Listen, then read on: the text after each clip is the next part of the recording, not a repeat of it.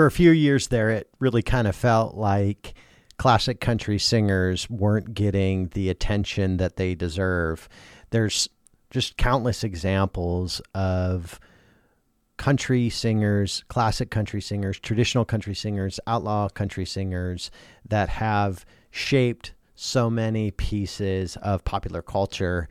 But over the last couple of decades, it it seems like it it's it's kind of retreated. Country music has kind of retreated from the mainstream, although that seems to be changing not only with this new generation of country singers that are rediscovering the traditional classic country favorites, but also within pop culture in general. NBC, for example, just announced that our next singer on the Forgotten Country radio show, Wynonna Judd,